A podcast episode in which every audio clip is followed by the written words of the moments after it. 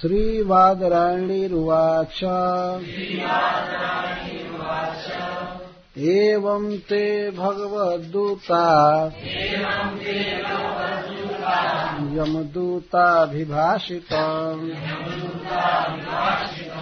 उपधार्याथ तान् राजन्। प्रत्याहुर्नयकोविदा। श्रीवादरायणीरुवाच। बादरायण के पुत्र श्रील सुखदेव गोस्वामी ने कहा, एवं इस प्रकार। जैसा पहले कहा गया, ते वे अनिर्वचनीय महिमा वाले भगवत दूता श्री भगवान के दूत गण। यमदूताभिभाषित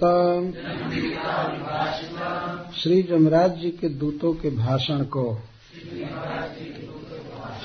उपधार्य। अच्छी तरह से सुनकर और विचार करके। अथ तब तान उन जमदूतों के प्रति। राजन हे महाराज परीक्षित। प्रत्याहु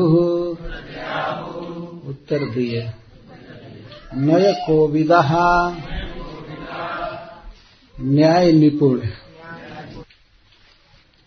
तो इसके पहले कई दिन तक हम लोग श्री जमराज जी के दूतों के मुख से जो भाषण हुआ उस पर चर्चा कर रहे थे। यह ध्यान रखना चाहिए कि जमराज जी के दूतों का जो प्रवचन है, वह भी वैदिक प्रवचन है। उसमें कोई गलत बात नहीं थी। जैसा शिल सुखदेव गोस्वामी ने शुरू में ही कहा था दूतानम विष्णु जमयो संवाद निबोधने, तम निबोधने। मैं एक इतिहास सुनाने जा रहा हूँ तुमको, जिसमें जमराज जी और भगवान विष्णु के दूतों का संवाद है। ये संवाद शब्द बताता है कि बहुत अनुकूल है और उचित भाषण हुआ दोनों पक्ष से।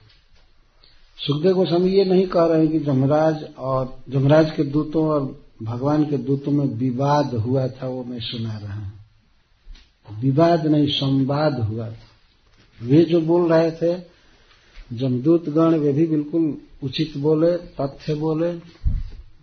और भगवत पार्षद तो बोले ही तत्व तो दोनों के भाषण विचारणीय है, इसलिए आप यहाँ पर देख रहे हैं कि सुखदेव गोस्वामी जी कहते हैं कि जमदूताभिभाषितम, जमदूतों के द्वारा अभिभाषितम अत्यंत अच्छे भाषण को सुनकर उस पर भगवान के पार्षदों ने विचार किया। उपधार्य उप का अर्थ होता है नैकट्य न, या आधिक्य न, धार्य का अर्थ धारण कर। एक एक अक्षर भगवान के पार्षदों ने ध्यान से सुना। ऐसा नहीं कर दिया थर्ड क्लास के आदमी बोल रहे हैं, क्या सुनना है? अभी वो बोलना चालू करे, तब तक उत्तर, प्रत्युत्तर होता है, विवाद होता है, कोई किसी की बात सुनता नहीं। आदमी के भीतर इतना अहंकार होता है कि वो सोचता है कि मैं जो बोल रहा हूँ, वही फैक्ट है, हमारा प्रतिवादी चुप हो जाए। और चुप हो जाए तो उसी को जीत मानी जाती है जो चुप करा दिया चाहे कितनी भी अनुचित बात बोले, लेकिन लास्ट में जो बोले और उसके बाद प्रतिपक्ष न बोले तो माना जाएगा कि उसकी जीत हो गई। खास करके स्त्रियों में, ये मैंने देखा है। अगर झगड़ा हो गया और कोई पहले चुप हो गई तो उसका न्याय, अन्याय माना जाएगा, वो हार गई। इसीलिए वो सोचती है कि मैं बोलती जाऊँ और हमारा प्रतिपक्ष पहले चुप हो जाए। है ये टेंडेंसी देखी जाती है। मतलब बाद में मैं बोल करके बंद करूँ तो हमारी जीत मानी जाएगी। तो जमराज के दूतगण भगवत दूतों की तुलना में बहुत निकृष्ट व्यक्ति है। परंतु कुछ भी हो वे एक महान पुरुष के जन्म हैं, जमराज जी के। तो वे जब बोल रहे थे तो भगवान के पार्षद बड़े ध्यान से सुन रहे थे। उपधार्य शब्द, विचार कर रहे थे। कोई व्यक्ति कभी कुछ कह रहा हो तो कम से कम उसकी बात को ध्यान से सुन लेना चाहिए, बीच में ही काटना नहीं चाहिए। वे बोल करके पूरा पूरा चुप हुए, तब भगवान के पार्षदों ने बोलना चालू किया। और जमराज के दूतों के प्रवचन का सार यह था कि यह बहुत अपराधी है, बहुत पापी है, इसको हम लोग ले जाएँगे। अतः इनम निश्याम, ऐसा उन्होंने कहा था कि हम लोग इसको ले जाएँगे।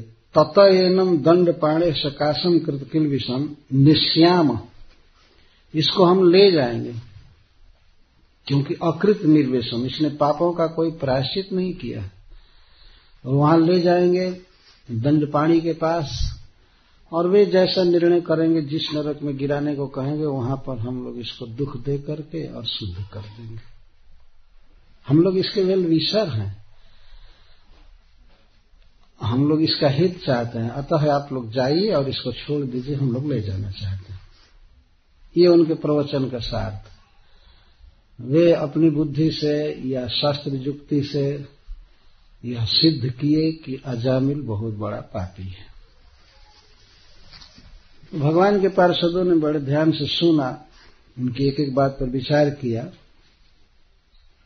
वास्तविकता है कि भगवान के पार्षद नए निपुण हैं नए कोविद नए का अर्थ होता है न्याय। किस देश में, किस काल में, किस पात्र के प्रति क्या करना उचित है, इसको जो जाने, उसको नए कोविद कहते हैं।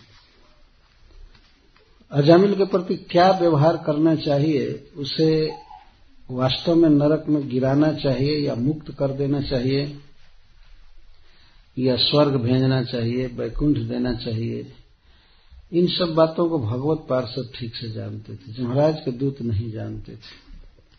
वो जो प्रवचन की वो ठीक था। लेकिन अजामिल ने जो अज्ञात रूप से भगवान के नामों का उच्चारण किया था, उससे उसके सारे पाप भस्म हो गए थे। इस बात को नहीं समझ रहे थे तो भगवत पार्षद गण उनके प्रति इस प्रकार बोले। यहाँ से श्री सुखदेव गोस्वामी डायरेक्ट बोल रहे हैं बीच बीच में कहते हैं, भगवान के पार्षदों ने कहना प्रारंभ किया, श्री विष्णु दूता ऊंचु या श्री विष्णु के दूत बोले, अहो कष्टम धर्म दृशामधर्म स्पृशते सभाम। जत्रा दंडे स्वपापेशु दंडो यर्ध्रियते वृथा। भगवान के पार्षद जमराज के दूतों का प्रवचन सुनकर कहते हैं, अहो, बहुत कष्ट की बात है, बहुत दुख की बात है कि धर्म की रक्षा करने वालों के सभा में अधर्म प्रवेश कर रहा है। इस संसार में यमराज जी भगवान के बाद हैं। जीव के शुभाशुभ कर्मों का विवेचन करने वाला सधार इस पृथ्वी पर के जज को कहा जाता है नेक्स्ट टू गॉड इज़ जज भगवान के बाद कोई है तो जज है। वो किसी को जेल में बंद कर सकता है, फांसी दे सकता है, दंड लगा सकता है। तो भगवान के बाद तो हुआ ही। तो जब साधारण जज को, न्यायाधीश को यहाँ पर ऐसा कहा जाता है कि पूरे ब्रह्मांड के जो न्यायाधीश हैं, वे उनको, वे कितने महान हैं इस बात को समझा जा सकता है। लेकिन ऐसा व्यक्ति इतनी बड़ी भूल करे, गलती करे तो ये बहुत शोक की बात है। भगवान के पार्षद लोग नाम नहीं ले रहे हैं जमराज जी का, लेकिन कटाक्ष कर रहे हैं वहीं। अहो, कष्ट, बहुत कष्ट की बात है। दो कष्ट की बात हो गई। एक तो जिसका पाप पूरा पूरा समाप्त हो गया है भगवान का नाम लेने से, उसको नरक में ले जाने के लिए आदेश हुआ। और दूसरे कष्ट की बात यह है कि अपने पार्षदों को, अपने भक्तों को, दूतों को जमराज जी ने भागवत धर्म पर कुछ भी बत, नहीं बताया था। उनका यह कर्तव्य है कि अपने दूतों को भगवत धर्म की बात सुनावे भक्ति की महिमा को सुनावे लेकिन वो सुनाए नहीं थे। दो कष्ट की बात। तो धर्म दृशाम जो धर्मदर्शी हैं धर्म के नेता हैं उनके सभा में अधर्म घुस रहा है अधर्म प्रवेश कर रहा है। चमराज के दूत तो चौंक गए होंगे क्या अधर्म हो रहा है? एक पापी को नरक में ले जाना यह अधर्म है। वो तो कुछ समझते नहीं थे। और भगवान के पार्षद बहुत दूर की बात कह रहे थे। वो समझ रहे थे कि बेचारे इन लोगों का कोई दोष नहीं। ये तो इनोसेंट हैं, जो कहा गया वो करने के लिए आए हुए। तो अहो कष्टम, धर्म दृशाम अधर्म स्पृशते। धर्म दृशाम सभाम अधर्म अस्पृशते जो धर्म की रक्षा करने वाले हैं, धर्म के नेता हैं, उन्हीं के सभा में अधर्म प्रवेश कर रहा है। सभा में अधर्म की बात करना ये और ज़्यादा अधर्म माना जाएगा। एक व्यक्ति कोई पाप करे, अधर्म करे तो माना जाएगा बेचारे को बुद्धि नहीं है, कभी कुछ हो गया, कर दिया। लेकिन पूरी सभा में अधर्म हो तो यह बहुत शोक की बात है। जमराज जी अकेले नहीं हैं। उनके सबसे बड़े हेड क्लर्क हैं चित्रगुप्त जी और उसके अधीन और बड़े बड़े लोग हैं। चित्रगुप्त जी कभी भूल नहीं कर सकते और इसके बाद ही जमराज के दूत गण हैं और सब हैं। क्या किसी के भी मन में नहीं आया कि अजामिल निष्पाप है? किसी का भी दिमाग भागवत धर्म की महिमा पर नहीं गया है। धर्म के ठेकेदार, धर्म के नेताओं के सभा में अधर्म प्रवेश कर रहे हैं। जब यह शब्द कहा, यह वाक्य कहा भगवान के पास सुनो तो जमराज के दूत कहते हैं, क्या अधर्म? क्या अधर्म प्रवेश कर रहा है? मान लीजिए, वो पूछे तो नहीं होंगे, लेकिन उनकी आँखें या हाथ का इशारा अर्थात ऐसा व्यक्त करता होगा, क्या बोल रहे हैं लोग? मान लीजिए, ऐसे किए होंगे, तब भगवान के पास कहते जत्र अपापेशु अदंडेशु दंडो यद ध्रियते वृथा। जिस सभा में पाप शून्य और अदंड दंड नहीं देने जो व्यक्ति को दंड दिया जा रहा हो और सब मिल करके दंड दे रहे हो तो यह बहुत कष्ट की बात यही अधर्म हो रहा है। जिस व्यक्ति में, जिन लोगों में कोई पाप नहीं है, उनको अपापेशु। और इस कारण से अदंडेशु, जो दंडनीय नहीं है, जिनको दंड नहीं देना चाहिए ऐसे लोगों को दंड दिया जा रहा है और कई लोग मिल करके दंड दे रहे हैं। हाय है दुख की बात। प्रजा नाम पितरोय च साधव समाह। यदि सैतेषु समय कम जानती शरणम प्रजा। बहुत ही शोक की बात है। शिल प्रभुपाद जी इस अवसर पर समाज के जो अध्यक्ष हैं, नेता हैं बड़े बड़े लोग हैं, गुरु हैं, उन पर आक्षेप करते हुए कहते हैं इस श्लोक से, कि जो प्रजा के पितर हैं, अर्थात माता पिता की तरह पालन करने वाले जो लोग हैं, राजा प्राय ऐसा माना जाता है, राजा या गुरु या लोक नेता, कोई भी, प्रजा का, शिष्य का या पिता है तो पुत्र आदि का पालन करने वाला होता है। तो प्रजा के जो पितर हैं, पितर का मतलब है पिता की तरह पालन करने वाले और समय समय पर शास्त्री देने वाले, दंड देने वाले, शिक्षा के लिए दंड देते हैं, जो साधु हैं, सदाचारी हैं, सबके प्रति सम भावना है। और यदि उनमें विषमता आने लगे तो प्रजा किसकी शरण में जाएगी? कम जानती शरणम प्रजा? क्या विषमता कि दंड, जो दंडनीय नहीं है, उसको दंड देना और जो दंड देने लायक है उसको पुरस्कार देना, ये विषमता। कोई वास्तव में पापी अपराध किया है तो उसको दंड दिया जा सकता है।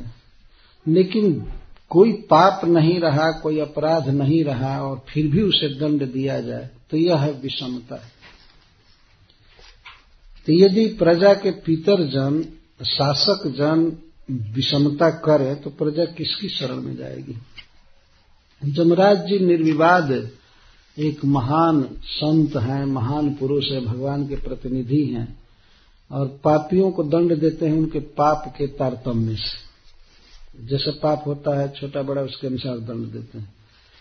लेकिन आज तो दंड दिया जा रहा है, जिसमें कोई पाप नहीं है, उसको पकड़ा जा रहा है। अब प्रजा किसकी शरण में जाएगी? किस पर विश्वास करेगी? चमराज के दूत तो भौचक्का हो रहे हैं कि क्या कह रहे हैं, कुछ समझ में नहीं आ रहा है। और भगवत पार्षद बोल रहे हैं, जब कोई श्रेष्ठ व्यक्ति गलती करता है तो यह और बड़ी गलती है, क्योंकि उसकी देखा देखी अन्य लोग भी वही करते हैं। तो वह स्वयं तो गलती करता ही है, और दूसरे लोग भी प्रेरित होकर के उससे या उसको देख करके वही आचरण करते हैं। जदा चरती श्रेयान इतरस तदीहते सजग प्रमाणम कुरते लोकस्तनुवर्त भगवत पार्षदों का यह कहने का अर्थ है कि जमराज जी गलती कर रहे हैं कि निष्पाप और अदंड व्यक्ति को भी दंड देना चालू किए।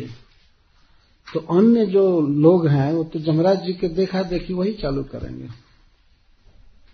तो यह अकेले अन्याय नहीं हो रहा है, समूह में पाप हो रहा है और आगे भी प्रजा का विनाश हो जाएगा इस तरह से। यह भगवत गीता का श्लोक जदा चरती श्रेयान, इतरस तत्दीहते श्रेष्ठ व्यक्ति जो आचरण करता है, जो बोलता है, जो खाता है, जैसे व्यवहार करता है इतर इतर का अर्थ जो कनिष्ठ हैं, छोटे हैं, तत् तद ईहते। छोटा व्यक्ति फिर वही करता है। जो देखता है कि बड़ा व्यक्ति कर रहा है, हमारा लीडर ऐसा कर रहा है तो वह भी वही करता है।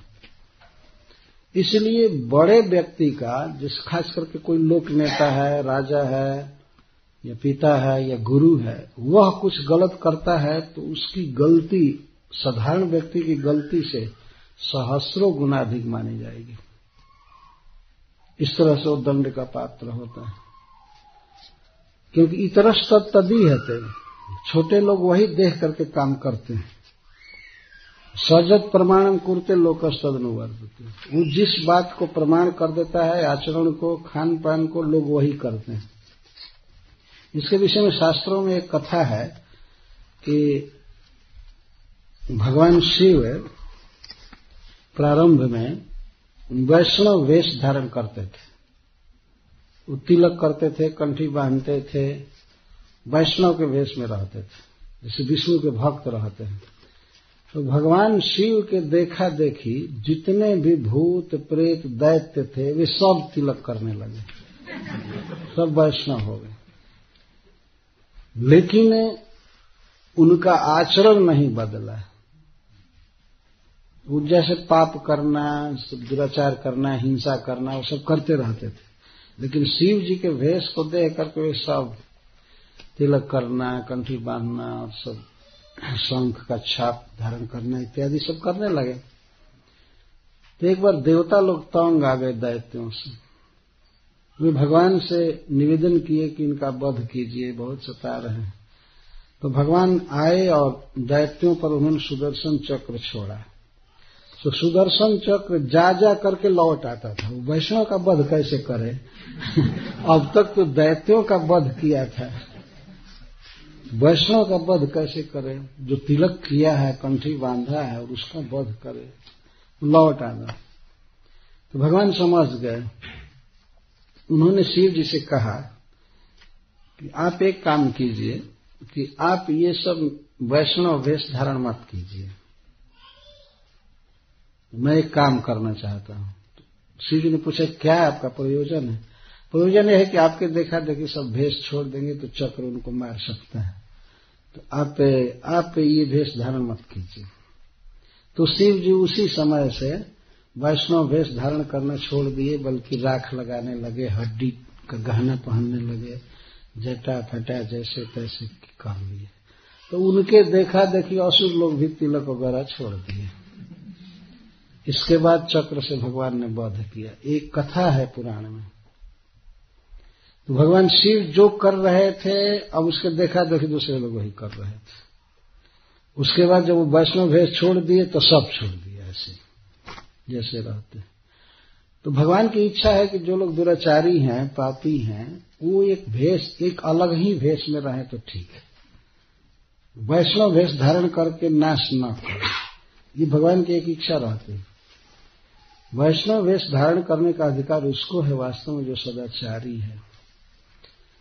जिसके जीवन में सत्य है, दान है, तप है, ब्रह्मचर्य है, ये सब है, उसको धारण करना चाहिए। इससे भगवान के भक्तों का नाम बढ़ता है। जो भोगी, दुराचारी, नीच लोग, जो वैष्णव बन करके समाज में चलते हैं, तब भगवान के भक्तों का इमेज गिरता है। क्योंकि कभी न कभी उनकी पोल खुलती है कि ऐसा है, ये है, वो है। बहुत घाटा होता है इस। तो यहाँ पर भगवत पार्षदगण कह रहे हैं कि यदि जमराज जी अदंड और निष्पाप व्यक्ति को दंड देंगे तो आगे चल करके जो छोटे छोटे मजिस्ट्रेट हैं, न्यायाधीश हैं, वो क्या करेंगे? वे लोग भी ऐसे ही करेंगे। कहते जब सुप्रीम न्यायाधीश यही कर रहे हैं, अब भगवान के भक्तों को नरक में डाला जाना चालू हो गया। ये हुआ, वो हुआ तो क्या होगा? प्रजा किसकी शरण में जाएगी? तो सारी प्रजा का नाश होगा ऐसे। और एक और भी बात कहते हैं कि विश्वासघात के कारण यह बहुत बड़ा पाप है। विश्वस्त घात जो व्यक्ति विश्वास किया है किसी व्यक्ति पर कि हमारा लीडर है, हमारा गुरु है, हमारा पिता है, हमसे बड़ा है, हम इसकी शरण में हैं तो हमको ठीक पथ से ले जाएगा ले जाएगा। और उस व्यक्ति के प्रति वह व्यक्ति विश्वासघात करे, उसके विश्वास का हनन करे, गलत काम करे। उसको ठीक से न ले जाए तो यह और बड़ा पाप है। तो उदाहरण देते हैं जस्यान के सिर आधाय लोक सुपित निर्वृत। स्वयं धर्मम अधर्म व नहीं वेद जथा पशु। इस संसार में लोगों की क्या दशा है कि लोग कैसे हैं जथा पशु? जैसे पशु बेचारा रहता है। आप लोगों ने देखा होगा जो लोग भारतवर्ष के हैं कि पशु किस तरह से अधीन रहते हैं, पशु वाले के पशुपालक के। एक जगह अगर दिन में पगहा में बाँध देता है तो बेचारा पशु बंधे बंधे, दिन भर पड़ा रहा। पानी देता है तो पीता है, खाना देता है तो खाता है, नहीं तो अधीन है, पड़ा रहता है। इस लोक में मनुष्यों को क्या ठीक है, क्या ठीक नहीं है, क्या धर्म है, क्या अधर्म है, अपने आप ज्ञान नहीं है। जैसे पशु को अपना हित किसमें है, नहीं है, उसको ज्ञान नहीं रहता है। तो पशु पालन करने वाला व्यक्ति उनकी रक्षा करता है, भेड़ों की रक्षा करता है, गायों की रक्षा करता है, रक्षा करता रहता है। ये देखा गया, उसको अपना हित अहित मालूम नहीं। यहाँ तक कि अगर विष रखा हो किसी बाकेट में तो कोई पशु जाकर के उसे पी लेगा। उसको इतना ध्यान नहीं है कि ये विष पीना हानि करेगा, अथवा ये विष है। कभी कभी पशु कुछ बहुत ज़्यादा अन्न खा करके मर जाते हैं। केवल अन्न खाने से कई बार मर जाते हैं सब देखा गया। तो उनको पता नहीं रहता। ऐसे सामान्य पब्लिक को, जनता को ये पता नहीं है कि क्या हमारा कर्तव्य है, क्या क्या अकर्तव्य है। तो श्रेष्ठ लोग जो करते हैं उसके अनुसार वे लोग उनके पीछे होकर के वही काम करते हैं तो पार हो जाते हैं। महाजनो जनगत हसपंथ बड़े लोग जिस पथ पर चलते हैं, जो बोलते हैं, खाते हैं, करते हैं, वही देख करके करते हैं। तो मान लीजिए, जिस पर विश्वास किया गया कि यह व्यक्ति हमारा नेता है, हमको ले चलेगा, लीड करेगा और वही व्यक्ति यदि ले जाकर के खाई में गिरावे, स्वयं गिरे तो उसके देखा देखी दूसरे लोग गिर सकते हैं। तो यहाँ उदाहरण दे रहे हैं, जस्यान के श्राद्ध है। मान लीजिए किसी की गोद में कोई व्यक्ति अपना सिर रख करके और स्वपित निर्वृता निश्चिंत सोता है। सिर देने का मतलब है पूरा विश्वास कर जाना। ये हमको ठीक से जीवन का श्रेय प्राप्त कराएगा, हमारा हित करेगा। सिर दे करके किसी की गोद में कोई सो जाए तो फिर जिसके गोद में वो सोया है विश्वास करके, और यदि वह व्यक्ति सघृणा, घृणा का अर्थ है स्नेह, यदि स्नेह है, स्नेह से युक्त है व्यक्ति तो कैसे उसे द्रोह करेगा? क्या वह व्यक्ति उसके मस्तक को काटेगा? जैसे माँ के गोद में बच्चा सोया हुआ है तो क्या माँ कभी बच्चे का गर्दन काटेगी? ऐसा कभी नहीं कर सकेगी। लेकिन आज तो ये चालू हो गया। जनता भगवान की आज्ञा का पालन कैसे करना चाहिए नहीं जानती है। बड़े लोग, बड़े लोगों के देखा देखी करती है। तो अजामिल को ले लीजिए प्रस्तुत में। तो भगवान के पार्षदों का कहने का अर्थ है कि जो भी हो, गलती से, जान में या अनजान में इसने भगवान के नाम का उच्चारण किया तो इसका पाप तो कट चुका है। इस बात का ज्ञान धर्मराज जी को तो होना चाहिए ना। जो दुनिया का भगवान है, लीडर है, उसी को इस बात का पता नहीं है। या पता होते हुए भी अन्याय कर रहे हैं, अन्याय कर रहे हैं। तो जिसके गोद में कोई व्यक्ति सिर रह करके सो रहा है, वह कैसे उस कृतमैत्रम विश्वास किए हुए और धर्म धर्म को नहीं जानने वाले उस व्यक्ति के साथ द्रोह करेगा? विश्रम भड़ियो भूताना जिस पर सारे जीव विश्वास करते हैं, वह कैसे विश्वासघात करेगा? विश्वासघात सबसे बड़ा पाप। इस संसार में यही हो रहा है। जैसे कि मान लीजिए कोई गाय है या कोई पशु है, उसको खिलाते हैं, पालन करते हैं, सहलाते हैं, लेकिन बेचारे को ये पता नहीं है कि यह कसाई एक दिन हमको काट देगा। ये विश्वासघात हुआ। एक बार सामने की बात है। हमारे सामने नहीं एक व्यक्ति हमको सुना रहे थे कि एक बार एक कसाई मुसलमान एक बकरा के साथ था। तो बकरा उसको आकर के अपना प्यार दिखा रहा था, वो उसके शरीर को अपने सींग से खुजला रहा था, उसके पास आता था। ऐसा होता है ना, कुत्ता भी प्रेम से पीछे आ जाता है, आ जाता है, सहलाना चाहता है। कोई पशु आता है, सोचता है कि हमको सहला। तो कसाई को आ का करके बार बार टच कर रहा था, प्रेम प्रकट कर रहा था। तो कसाई क्या कहता है? व्यक्ति हमको सुना रहा था दूसरा जो सुना था, वो कहा कहा कि, अरे भाई, इतना प्यार मत करो, आखिर हमको तुम्हारे गर्दन पर छुरी चलाना है। इतना मत प्यार करो। तो इस तरह से जनता की जो हालत है, चाहे वो पुत्र हो, शिष्य हो या प्रजा हो, वह तो उस अबोध व्यक्ति की तरह है। और उसके साथ द्रोह करना द्रोह करने का मतलब है कि कुछ गलत करना, जिससे वो देखा देखी गलत करे या उसके मन में दुर्भावना हो तो यह उसका नाश करना विश्वासघात बहुत बड़ा पाप है।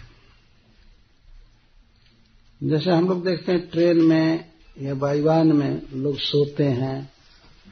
ट्रेन में तो स्लीपर कोच ही होता है, सो करके सब जाते हैं। लेकिन एक व्यक्ति रेल का स्टेयरिंग पकड़े हुए जा रहा है। सैकड़ों लोग उसको समर्पण किए है ना? सो विश्वास करके कि ये हमको डेस्टिनेशन पर पहुंचाएगा। और सोए हैं, उसमें बच्चे हैं, स्त्रियाँ हैं, और सब लोग हैं। वह कितनी सफलता के साथ ले जाता है। यदि मान लीजिए ड्राइवर के मन में ये आ जाए कि मैं गाड़ी को पटकूँगा, कहीं न कहीं ले जाकर। इतने लोगों को मारना है मुझे। तो ये कितना बड़ा पाप होगा। विश्वासघात। अथवा वो ड्राइवर चलती गाड़ी को छोड़ दे कि चाहे इन लोगों का कुछ भी हो, मैं नहीं ड्राइव करूँगा। तो इतने लोगों का वो नाश करेगा, दुख में डाल देगा। इसको विश्वासघात कहते हैं। तो संसार में कितने प्राय सभी क्षेत्रों में हम लोग देखते हैं कि जो लीडर है, वो ठीक तरह से ले जा रहा है। वायुवान का पायलट ले जाता है वायुवान को अपनी ड्यूटी कर रहा है। यदि उसके हाथ में सारे पैसेंजर हैं, एक क्षण में वो चाहे तो समुद्र में गिरा सकता है, चाहे यहाँ पर सुना ही गया है कि मार दिया, टावर से खत्म हो गए, कोई यात्री सात्री सभी चले गए। ये विश्वासघात तो जो लोग श्रेष्ठ है, किसी भी क्षेत्र में, चाहे सोशल, सामाजिक क्षेत्र हो या पारिवारिक हो, धार्मिक क्षेत्र हो, सांस्कृतिक क्षेत्र हो, राजनीतिक हो, जो लीडर हैं, नेता हैं, उन पर बहुत बड़ी जिम्मेवारी है। बहुत बड़ी जिम्मेवारी। नेता का अर्थ है जो ले चले। नेता इसीलिए आँख को नेत्र कहते हैं। नेत्र ही शरीर का नेता है। आँख जिधर कहते हैं, चलने के लिए उधर ही पैर चलता है। पैर तो ब्लाइंड है। इसमें पुरंजन उपाख्यान में कहा गया है कि पुरंजन के दो साथी हैं जिनको आँख नहीं है, पैर को कहा गया हाथ को भी। लेकिन ये हाथ और पैर आँख के अनुसार काम करते हैं। आँख नहीं चलती है, आँख केवल देखती है और पर चलना पड़ता है इन लोगों को। तो नेता का ये अर्थ है कि उसके डायरेक्शन से, उसके ज्ञान से चलती है जनता और अपना श्रेय, अपना कल्याण प्राप्त करती है। लेकिन नेता ही अगर गलती करने लगे तो तो बहुत भारी दुख की बात है। इसलिए शुरू मैंने कहा, अहो कष्ट। बहुत दुख की बात है। अच्छा ये तो सिद्धांत कह रहे थे, लेकिन जमराज के दूत तो अभी भी दांत से अपना ओठ दबा रहे थे, दांत पीस रहे थे कि इस पापी को कब ये लोग छोड़ेंगे। उनका प्रवचन, भगवान के पार्षदों का प्रवचन तो समझ नहीं रहे थे क्या कह रहे हैं। तब प्रैक्टिकल कहते हैं। जमराज के दूतों ने कहा, ठीक है। आप लोग जो भी कहते हैं, ठीक है। लेकिन इसके विषय में क्या बात है? इसको तो छोड़िए। ये तो पापी है ना, और पाप का कोई प्रायश्चित भी नहीं किया। हम लोगों ने जो इसके पाप की कथा कहा, आपने सुना कि नहीं? कि कैसे कैसे अपनी पत्नी को छोड़ दिया वेश्या को लाया माता पिता को घर से निकाल दिया, चोरी किया व्यविचार किया, जुआ खेला, शराब पिया। सारा पाप तो किया है ना? और पाप का कभी प्रायश्चित किया ये? कभी गया गंगा जी में स्नान किया है? दान दिया है? अब तो इस तरह से लोग पूछ रहे थे। तब भगवान के पार्षद कहते हैं अयम ही कृत निर्वेश जन्म कोट्यंग सामपी जद व्याजहार विवसो नाम स्वस्तैनम हरे। अयम ही यह जो बार बार जमराज के दूत उंगली दिखाकर कह रहे थे, ये नरक का कैंडिडेट और इसका पक्ष ले रहे हैं आप लोग। ये ये तो भगवान के पार्षद भी अपने श्री हस्त कमल से दिखा करके कह रहे अयम यह कृत निर्वेश कृत प्रायश्चित इसने प्रायश्चित कर लिया है। कब किस पाप का प्रायश्चित किया? जन्म कोटि अंग सामपी अंगस का अर्थ होता है पाप, अपराध। करोड़ों जन्मों के पापों का प्रायश्चित इसने कर लिया है। अरे बाप जमराज के दूध तो उछल गए होंगे, प्रायश्चित कर लिया। और वो भी करोड़ों जन्म का छी छी, बोलने में शर्म नहीं लग रही। इतने सुंदर हैं आप लोग और ये बात कह रहे हैं। पहले तो नहीं समझे होंगे। भगवान के पार्षदों पर बहुत आक्रोश हुआ होगा। एक जन्म का एक पाप का भी प्रायश्चित नहीं किया है और करोड़ों जन्म का प्रायश्चित कर लिया क्या प्रायश्चित किया? ठीक है, लोग सुनने लगे उत्सुकता से। क्या प्रायश्चित किया? इसने प्रायश्चित किया प्रायश्चित किया होता तो जमराज जी का कंप्यूटर बताता नहीं। वहाँ से क्यों भेजा गया? ये प्रायश्चित कर लिया। यहाँ पर आप कहीं गैस लीजिए, चाहे कोई सामान लीजिए तो आपके कार्ड से ही आपके बैंक का रुपये खत्म हो जाता है। है ना? ये भूल नहीं होती है। शायद कभी कभी हो जाती होगी। इधर कोई पाप कर रहा है तो पाप का भी लेखा है और पाप का प्रायश्चित किया तो कितना माइनस हुआ पाप, वो सब रहता है हिसाब, जमराज के पास। लेकिन भगवान के पार्षद यह कह रहे हैं, जन्म कोटि अंग शाम अपी। अपी मैंने भी करोड़ों जन्मों के पापों का भी प्रायश्चित कर लिया। तुम लोगों तो केवल इस जन्म के थोड़ा सा पाप गिनाए ना। कोटि जन्म जन्म कोटि करोड़ों जन्मों के पापों का प्रायश्चित इसका हो गया। मतलब सारे पाप नलिफाइड हो गए, खत्म हो गए। तो जमराज के दूत पूछते, कैसे? कैसे? कैसे प्रायश्चित हो गया? कैसे पाप खत्म हो गए? वे बहुत क्रोध से देख रहे थे जामिन को, बाप रे बाप, ये प्रायश्चित हो गया इसका। तो भगवान के पार्षद कहते हाँ हाँ प्रायश्चित हो गया क्या, कैसे? जद व्याजहार उच्चारितवान। व्याजहार का अर्थ इसने उच्चारण किया, क्या? नाम स्वस्थ एनम हरे। क्योंकि भगवान श्री कृष्ण के, हरि के नाम का इसने विवश दशा में उच्चारण किया है, उस उच्चारण से ही इसके सारे पाप भस्म हो गए। ये है प्रवचन। ये भागवत धर्म का प्रवचन है। वैकुंठ के पार्षद बोल रहे हैं। जद का क्योंकि जस्मात ब्याज हारा उच्चारण किया, विवश, मरणासन्न दशा में अथवा पुत्र के स्नेह के वश में होकर नामकरण आदि के समय। हरे स्वस्त्यनम नाम ब्याजहार भगवान के महामंगलकारी नाम का इसने उच्चारण किया। हरे कृष्णा हरे कृष्णा कृष्णा कृष्णा, हरे हरे। हरे राम हरे राम राम राम।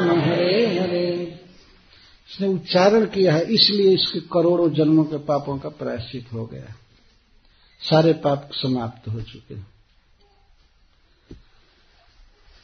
कितना सुदृढ़ प्रवचन है, कितना सत्य है।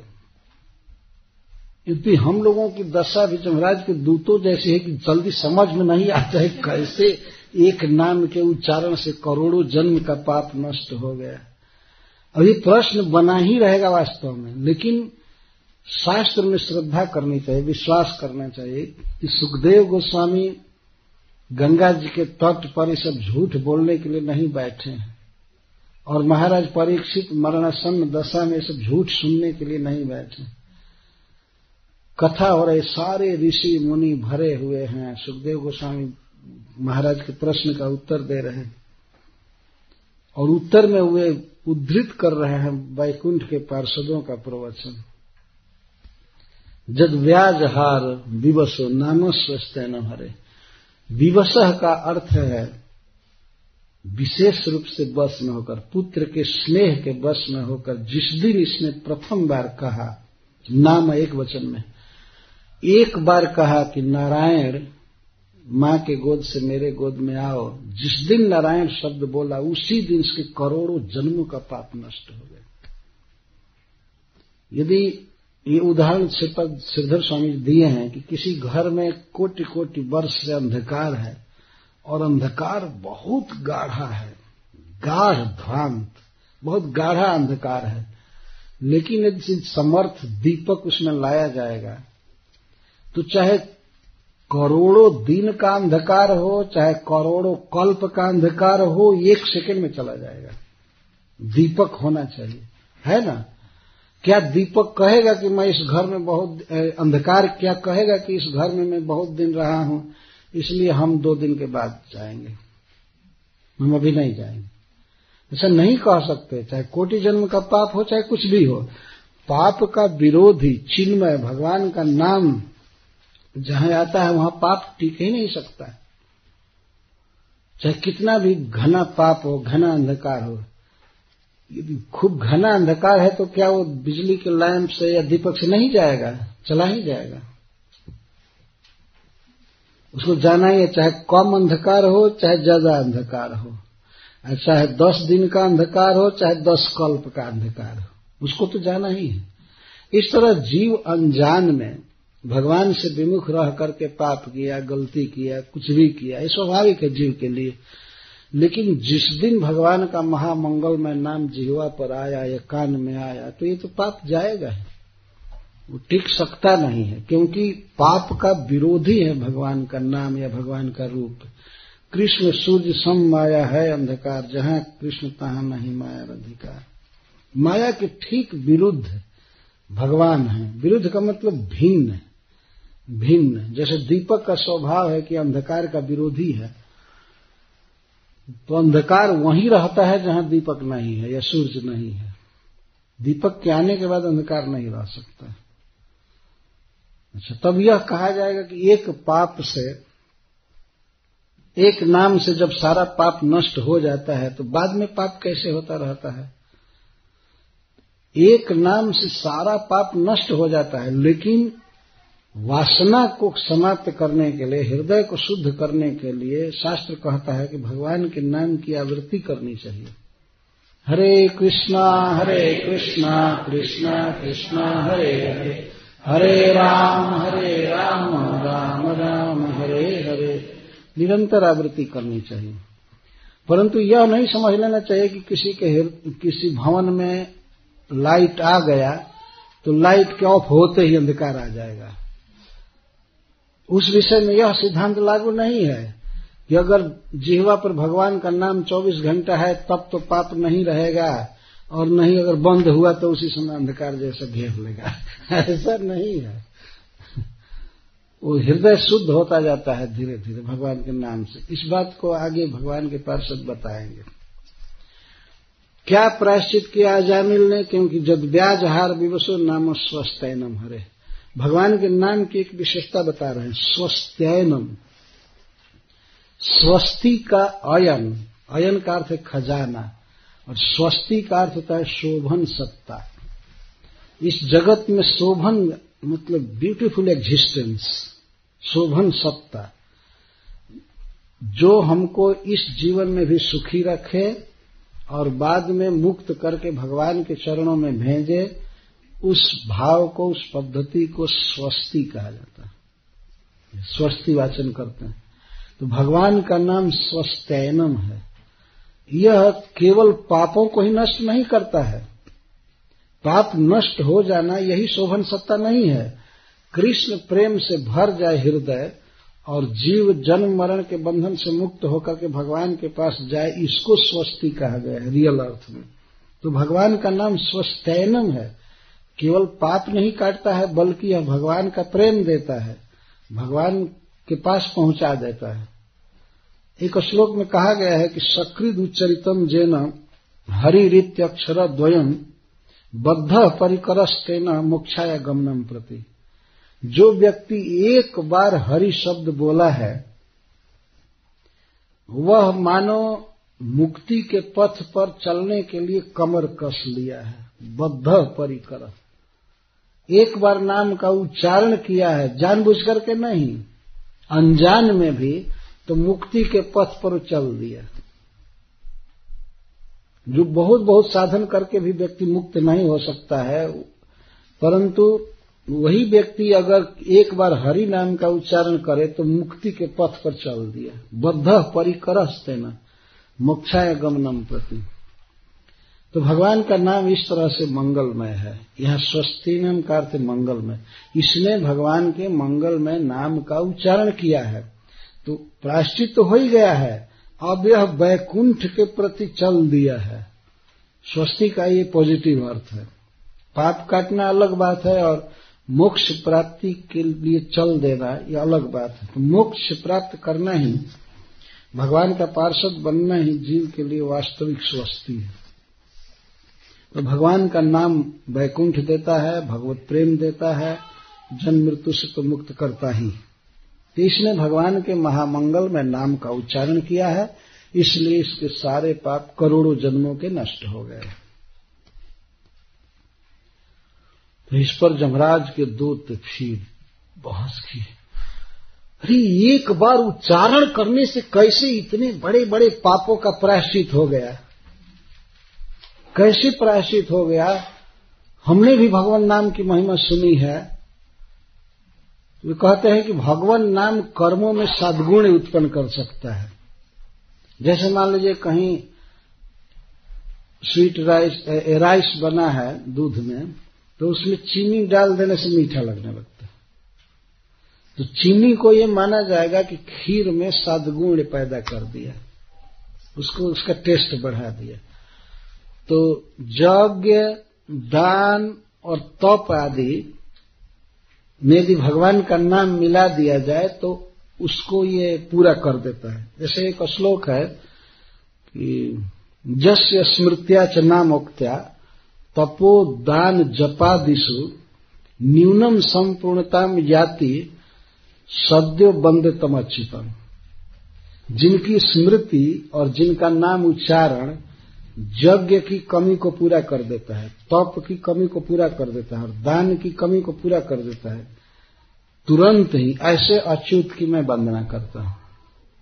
तो जमराज के दूत ये कह रहे ये हम मानते हैं कि किसी कर्म में सदगुण ला देता है, उसमें स्वारस्य उत्पन्न करता है भगवान का नाम, लेकिन केवल भगवान के नाम के उच्चारण से पाप कट जाए पूरा पूरा ये तो हम नहीं मानते हम नहीं मानते और कहते, केवल इतने से ही, केवल इतने से ही पाप कट गया। तो भगवान के पार्षद कहते हैं, एते नहीं व एतेन एव, इतने से ही एतेन एव ह्यघो न कृतम सद अघनिष्कृतम अस्य अघो न, इस पापी के, इस अजामिल के जो वास्तव में महापापी था, इसके पाप का इतने से ही प्रायश्चित हो गया। अग्निष्कृतम शायद हो गया। जब नारायण आए थे जगात चतुराक्षरम। जिस दिन इसने चार अक्षर कहा, नारायण, जिस दिन चार अक्षर कहा और आय ये क्रिया अलग, नारायण आय, हे नारायण, आगच्छ, आओ। कब कहा था? शिल विश्वनाथ चक्रवर्ती ठाकुर कहते हैं, जिस दिन नामकरण हुआ था। और नारायण बच्चा अपने माँ के अंक में था। तो अजामिल कहा, नारायण, मातु अंकात ममांकम आगच बेटा नारायण, माँ के गोद से मेरे गोद में आओ। तो उधर बेटा और आयत छोड़ दीजिए। चार अक्षर का उच्चारण जिस दिन किया, नारायण, उसी दिन इसके सारे पाप समाप्त। ये तेना है वो, बस इतने से। और कोई बहुत बहुत क्रिया लगाने की ज़रूरत नहीं है। ये तेना है वह। और बहुत दान, जप, गंगा स्नान आदि करे, तब पाप कटे। नहीं तेना है वह। इसी, इतने से ही ये भगवान के पार्षद कर ये तेना है इतने से ही सारे पाप खत्म हो गए। जिस दिन इसने जगाद उच्चारण किया चतुर अक्षर। इस पर श्रीधर स्वामी जी टीका में लिखते हैं कि भगवान के नाम का एक दो अक्षर भी बोला जाए, तब भी सारे पाप कट जाते हैं। इसने तो चार अक्षर पूरा बोल दिया। जगाद चतुह अक्षर। है नारायण, इसमें चार अक्षर है। अगर कोई व्यक्ति कभी बोला नारा, तब भी पाप कट जाएगा। चार अक्षर तो बहुत कंप्लीट किया है। तो बहुत अधिक बोला है, कोई इतना ज़रूरत नहीं है बोलने की पाप काटने के लिए। लेकिन इसने तो बोल दिया है, जगाद चतुराक्षरम। हरे कृष्णा हरे कृष्णा कृष्णा कृष्णा, हरे हरे। हरे राम हरे राम राम राम, हरे हरे। एते नैव ह्यघोनस्य कृतं जदा नारायण एति जगाद चतुरक्षरम्। एतेन अस्य अघोन अघनिष्कृतम कृतम स्यात् इतने से ही पूरा पूरा प्रायश्चित हो चुका है, इसका पूरा पूरा पाप खत्म हो गया। भगवत पार्षद के प्रवचन को जमराज के दूत नहीं समझ रहे थे। तो वे कहते, आपको पता है कि इससे क्या क्या किया है? कितना पाप किया है? बिना जाने आप कह रहे हैं कि सारे पापों का प्रायश्चित हो गया। केवल एक बार नारायण कहने से सारा पाप नष्ट हो जाएगा। इसने क्या क्या किया है? चोरी किया, हत्या किया शराब पिया माता पिता को दुख दिया, क्या क्या? तो भगवान के पार्षद कहते, कोई भी पाप हो, किसी भी पाप का प्रायश्चित है, भगवान के नाम का उच्चारण, उसे नष्ट हो जाता है पाप। तो गिना रहे स्ते न सुरापो मित्र ध्रुव ब्रह्म गुरुतल्पग। स्त्रीराज पितृगोहंता ये च पातकिनो परे। सर्वेशाप्यघवताम इदमेव सुनिष्कृतम। नाम व्याहरणम विष्णुर्जतस्तद विषया मति पाप गिना रहे। कितना पाप आदमी करेगा इस संसार में? बड़े बड़े पापों को गिना रहे। स्तेन चोर। जो बहुत बहुत चोरी किया है। सोना, चांदी, हमेशा चुराया, लूटपाट किया स्तेन चोर हो, चाहे कितना बड़ा, या सुरा पह, सुरा प, सुरा पीने वाला, मदिरा पीने वाला। शराबी। चाहे चोर, चाहे शराबी, या मित्र ध्रुव। मित्रों से द्रोह करने वाला, विश्वासघाती माता पिता की सेवा नहीं करने वाला, या धोखा देने वाला, ब्रह्महा, ब्राह्मणों की हत्या करने वाला गुरु तल्पगह अपने से श्रेष्ठ व्यक्ति के स्त्री से जो समागम किया है गुरु तल्प तल्प का थे बेड गुरु मैंने अपने से बड़ा। अपने से बड़े व्यक्ति के स्त्री से जिसने संग किया है, इतना बड़ा पाप किया जिसने स्त्री का वध किया है, राजा का वध किया है माता पिता का वध किया है, और गाय की हत्या किया है। स्त्री राज पितृ गोहंता। ये बहुत बड़े बड़े पाप हैं। और ये च पातकिनो अपर है, और अन्य जो भी पातकी हैं, जितना भी पाप किए हैं, सर्वे सम अपनी अघवताम, सभी पापियों के लिए इदम एवं सुनिष्कृतम, केवल यही प्राश्चित है, क्या नाम व्याहरणम विष्णु। भगवान विष्णु के नाम का उच्चारण। इसी से सारे पाप समाप्त हो जाते हैं। जतस्तद विषयामति नाम उच्चारण करने का सबसे बड़ा लाभ क्या है? इस विषय में भगवत पार्षद कहते हैं कि भगवान विष्णु की मति नाम उच्चारण करने वाले के प्रति हो जाती है। जो व्यक्ति नाम उच्चारण करता है तो उसके प्रति भगवान की मति हो जाती है कि मदियो अयम, मया सर्वतो रक्षणीय इति विष्णु मति भगवती जो व्यक्ति नाम बोलता है कभी उच्चारण करता है तो भगवान की तुरंत मति ऐसी होती है कि ये मेरा है और मुझे सब तरह से इसकी रक्षा करनी है।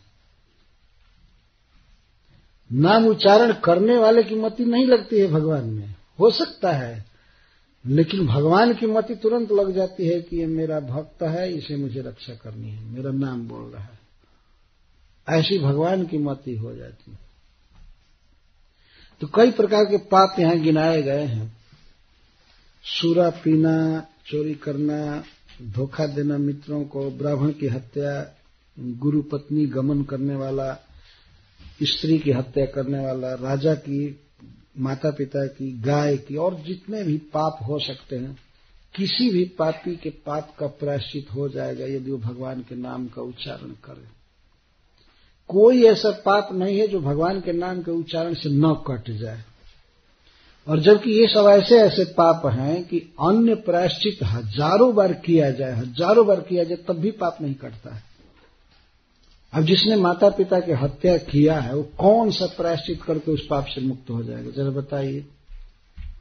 तो कोटि कोटि बार यदि यज्ञ करे, तप करे, तीर्थ करे, कुछ दान करे, फिर भी उसका पाप नहीं कट सकता। लेकिन कोटि कोटि बार ये सब पाप किया है, वो एक नाम के उच्चारण से कट जाएगा। ये भगवान नाम की महिमा है।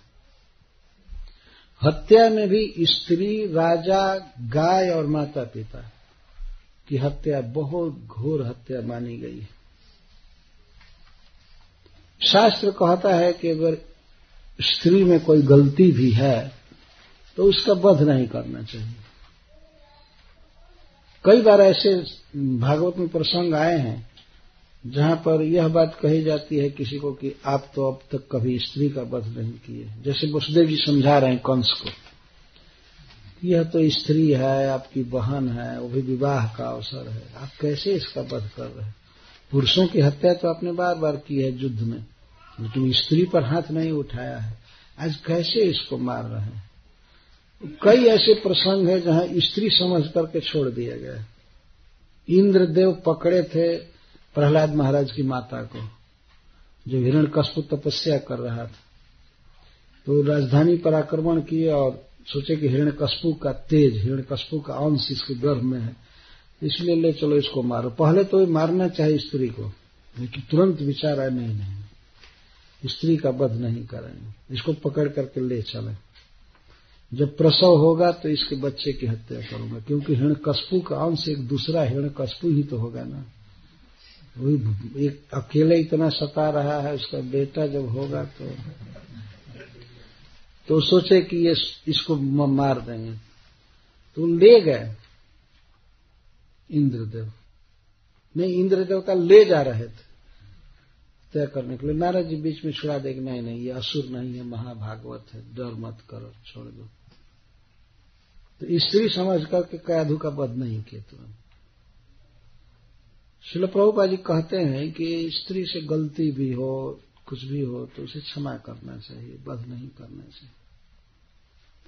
तो स्त्री राज, राजा राजा यदि पूरा सक्षम नहीं भी है प्रजा के पालन में, फिर भी वो बध के योग्य नहीं होता। और पितृ पितृ का अर्थ पितर, माता, पिता किसी भी स्थिति में वध के योग्य नहीं। लेकिन कोई व्यक्ति पाप किया माता पिता की हत्या की, ये सब पाप किया। एक व्यक्ति सारी, सारा पाप किया, चोरी भी किया, शराब भी किया, मित्रों को धोखा दिया, ब्राह्मण की हत्या किया, गुरु पत्नी के साथ गमन किया, स्त्री की हत्या, राजा की हत्या, पितृ हत्या, गो हत्या, कुछ भी किया। कि जो भी भूल चूक उससे हो गई है, पहले हो चुकी है लेकिन भगवान के नाम के उच्चारण से सारे पाप कट जाएँगे। इतनी शक्ति है भगवान के नाम में। सर्वेशम अपनी अघवताम। सर्वेशम अघवतम अघ का अर्थ पाप। समस्त पापियों के लिए सबसे सुंदर प्रायश्चित यही है कि भगवान के नाम का उच्चारण किया जाए। नाम व्याहरणम, नामोच्चारण। हरे कृष्णा हरे कृष्णा कृष्णा कृष्णा, हरे हरे। हरे राम हरे राम राम राम, हरे हरे। तो नाम उच्चारण में अगर यह प्रश्न किया जाए, केवल उच्चारण करे और भगवान में उसका मन न लगे तो इसे क्या फ़ायदा? तो यहाँ भगवत पार्षद गण बता रहे हैं कि नाम उच्चारण करने वाले का मन भले कहीं भी हो, पर भगवान का मन उसमें आ जाता है। यह तो बहुत बड़ा लाभ हुआ ना। भगवान का मन तो चंचल है नहीं उनको अपने मन को बस में नहीं करना है। जीव तो जीव है बेचारा माया में है कमज़ोर है मन कहीं भी चला जाएगा उसका बस नहीं। है लेकिन कोई भी व्यक्ति जब भगवान के नाम का उच्चारण करता है तो भगवान की मति उसमें चल जा, चली जाती है। तुरंत यह मेरा है और मेरे द्वारा इसकी रक्षा होनी ही चाहिए। ये श्रीधर स्वामी जी टीका में लिखते हैं। ममायम, यह मेरा, मदियो अयम, यह मेरा है, और मया सर्वतो रक्षणीय इति विष्णुर मतिर भवती। नाम जापक के प्रति भगवान की मति होती है कि मेरा है और मुझे रक्षा करनी है। जैसे अजामिल के विषय में हुआ। अजामिल अपने पुत्र का नाम लिया लेकिन भगवान की ये मति हुई कि मेरा नाम ले रहा है, और मैं रक्षा करूँगा। इस पर एक भक्त ने एक बार हमसे पूछा था तो भगवान इतना क्यों सेंटिमेंट हो जाते हैं? उनको तो देखना चाहिए कि ये तो पुत्र का नाम ले रहा है, उनका नाम ले नहीं रहा है। तो भगवान क्यों रक्षा करते हैं? और क्या कहा जाए? भगवान का स्वभाव है। अब लोक में भी देखिए, किसी का कोई नाम है, कोई व्यक्ति दूर से ऐसे ही नाम ले, उसको पुकारने के लिए नहीं, तभी एक बार ध्यान चला जाएगा, मेरा नाम ले रहा है। बाद में पता चलता है, नहीं नहीं नहीं, दूसरे तरफ़ से बोला था। ऐसा आ जाता है एक बार ध्यान। तो भगवान को ये भ्रम नहीं होता है। भगवान का ही वास्तव में नाम है नारायण, या कृष्ण। बाद में किसी का नाम रखा गया हो तो तो डुप्लीकेट है, वो ओरिजिनल तो भगवान का नाम है। इसीलिए भगवान का नाम कोई बोलता है तो भगवान की तुरंत मति हो जाती है कि मुझे इसकी रक्षा करनी है। उसमें मन लग जाता है। उसके हित की बात, उसके कल्याण की बात भगवान सोचने लगते हैं। ये सबसे बड़ा लाभ इसीलिए जैसे तैसे भी हो, भगवान के नाम का उच्चारण होना चाहिए। हरे कृष्णा हरे कृष्णा कृष्णा कृष्णा, हरे। हरे राम हरे राम। कुछ लोग भक्तों को निराश करते हैं, कहते हैं, क्या ऐसे हरे कृष्ण हरे कृष्ण कर रहे हैं? मन लगाना चाहिए ना भगवान में मन तो लगा नहीं है, केवल जीव से हरे कृष्ण हरे कृष्ण कर रहे हैं। तो ठीक है, मन नहीं लगा है तो ये तो शास्त्र कहता नहीं है कि पहले मन लगा लो, तब उच्चारण करो। ये तो शास्त्र कहता नहीं है। और हमारा मन लगा है चाहे नहीं लगा है। भगवान हमारा ध्यान कर रहे हैं ना। ये क्या कम है? हम, हमारा ध्यान भगवान में नहीं है, लेकिन भगवान का ध्यान पूरा पूरा नाम जपने वाले में लग जाता है। वो रक्षा करते हैं, वो कल्याण करते हैं। ये तो बहुत अच्छी स्थिति है। जीव में शक्ति नहीं है कि अपने मन को समाहित करके भगवान के रूप में लगा सके, लेकिन भगवान में तो शक्ति है। जिसका चिंतन करेंगे, जिसको अपना मानेंगे, उसका कल्याण होगा ही। तो भगवान सदा ख्याल रखते हैं, ध्यान करते हैं, उस भक्त का जो जप करता है, उच्चारण करता है। यही सबसे बड़ा लाभ है नाम उच्चारण का। भगवान का अटेंशन खिंच जाता है। और तीर्थ यात्रा या दान, वेदाध्ययन, यज्ञ आदि करने वाले के प्रति भगवान का अटेंशन नहीं जाता वहाँ वहाँ जब नाम उच्चारण करता है, तब भगवान का ध्यान आता है अच्छा ये मेरा है। मेरे द्वारा इसकी रक्षा होनी चाहिए। इसीलिए चिंता नहीं करनी चाहिए कि ये पाजी मन कहाँ जा रहा है, इस पर तो बस चल चलेगा नहीं। कहीं जाए, लेकिन जिहवा से उच्चारण करते रहना चाहिए। हरे कृष्णा हरे कृष्णा कृष्णा कृष्णा, हरे हरे। हरे राम हरे राम राम राम, हरे हरे। हिंदी में एक दोहा है भक्त का कहते हैं कि राम राम रटते रहो, जब लग घट में प्राण, कबहू तो दीन दयाल के भनक पड़ेगी कार वो तो पहले उच्चारण से ही भनक पड़ जाती है उनको। जब तक शरीर में प्राण है, राम राम राम राम रटते रहो, कभी तो उनके कान में भनक पड़ेगी कि हमको बुला रहा है भक्त।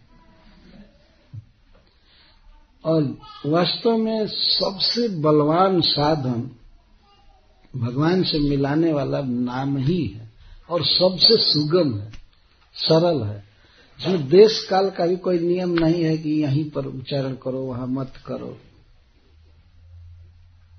कभी कभी भक्त पूछते हैं, क्या बाथरूम में भी हम उच्चारण कर सकते हैं? मैं कहता हूँ हाँ अगर और समय में सब समय उच्चारण करते ही हैं तो वहाँ भी कीजिए। लेकिन वहीं जाकर के कीर्तन चालू कीजिए। ऐसा तो नहीं होना चाहिए। यदि उसके अलावा कभी भी आपका नहीं रुक रहा हो तो ठीक है, वहाँ भी कीजिए। तो कहीं भी खाईते सुईते, जथा तथा नाम लय, देश काल नियम नहीं सर्व सिद्धि है। भगवान चैतन्य महाप्रभु कहते हैं, खाते समय, सोते समय अलस में टहलते समय जथा तथा नाम लय, लेना चाहिए, जैसे भी। देश काल नियम नहीं सर्व सिद्धि देश का नियम नहीं है कि मंदिर में ही जप करेंगे या रोड पर नहीं करेंगे, ये घर पर करेंगे, ऑफ़िस में नहीं करेंगे। जो देश कहते हैं, चाहे एयरपोर्ट हो, चाहे बस स्टैंड हो, चाहे रास्ता हो, कार में हो, बस में हो, घर में हो, ऑफ़िस में हो, कहीं भी हो, देश का कोई नियम नहीं। भगवान की पूजा आदि का नियम है कि एक अच्छे स्थान में स्थापित करके पूजा कीजिए। ऐसा तो नहीं करेंगे, बाथरूम में मूर्ति ले जाइए और अगरबत्ती दिखाने चाहिए वो देश का नियम है पूजा में। लेकिन भगवान के नामोच्चारण में कोई देश का नियम नहीं है। सर्व देश और सर्व काल। संडे को नाम ले सकते हैं, मंडे को ले सकते हैं, जनवरी में, फरवरी में 2003 में 2004 में। कोई काल की पाबंदी नहीं है। ये इसलिए यह साधन सबसे बलवान साधन है। और सबसे सुगम जीव का साथ देने वाला है। यही भगवान की प्राप्ति कराएगा। इसी का आश्रय लेना चाहिए, इसी की आवृत्ति करनी चाहिए। जीवन में रिकॉर्ड बनाना चाहिए कि हमने इतना आवृत्ति किया, इतना जप किया, ये किया। इसका बहुत बड़ा प्रभाव होता है। हरे कृष्णा हरे कृष्णा कृष्णा कृष्णा, हरे हरे। हरे राम हरे राम राम राम, हरे हरे। तो सर्वेशम अपनी अघवताम, सभी अघवानों के लिए, पापियों के लिए केवल इतना ही प्रायश्चित है कि भगवान के नाम का उच्चारण किया जाए। यद्यपि भगवान के नाम की केवल इतनी ही शक्ति नहीं है, इतनी ही शक्ति नहीं है, और शक्ति तो स्वस्थनम शब्द से बताया जाएगी तो भगवान का प्रेम देता है। लेकिन पाप अपने आप ही नष्ट हो जाता है। पाप करने में इसको लगाना नहीं चाहिए। यदि पाप काटने में कोई नाम को लगाता है तो वो भी, वो भी एक पाप ही एक अपराध है। जैसे मान लीजिए किसी के पास बहुत बड़ा हाथी है और हाथी कहीं दूर पर है और उसके घर में उस व्यक्ति के घर में एक चूहा निकला। तो चूहे को मारने के लिए हाथी लेकर के आवे कई मील माइल से, कई मील से। तो यह उसकी बेवकूफ़ी है। एक चूहा को मारने के लिए हाथी को लगाने की ज़रूरत नहीं है। तुरंत मर सकता है, चाहे किसी सिंह को लाना कि हमारे घर में एक चूहा है, उसको मार दो। तो नाम को पाप काटने में लगाना है, नाम का एक उपहास है। इसकी बेइज्जती है। पर ये नाम का ऐसा स्वभाव है कि पाप अपने आप कट जाता है। वो कटेगा ही। यह बात यहाँ बताई जा रही है। तो इसलिए भगवत पार्षदगढ़ कहते हैं कि यही सबसे बड़ा प्रायश्चित है, भगवान के नाम का उच्चारण। पाप काटने के नियत से नहीं, पर यह है ही इसका स्वभाव कि पाप कट ही जाएगा। एक जन्म का नहीं, करोड़ों जन्मों का, अनंत जन्मों का पाप कट जाएगा।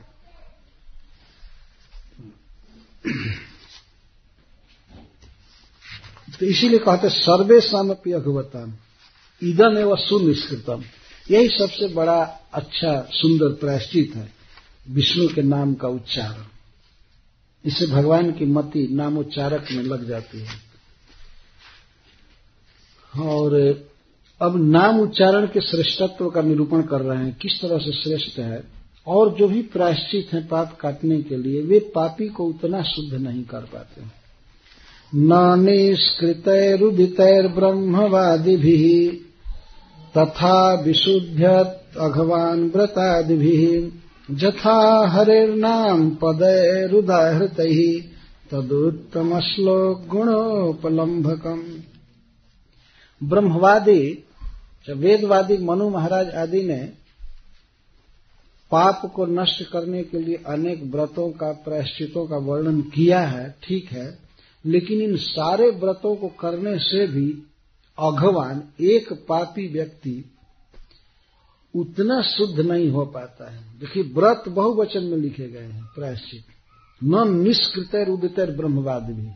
निष्कृति कहते हैं प्रायश्चित को।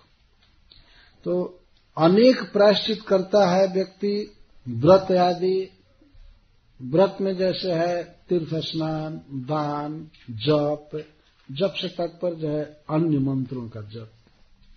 देवताओं को रिझाने वाला मंत्र आदि जप में।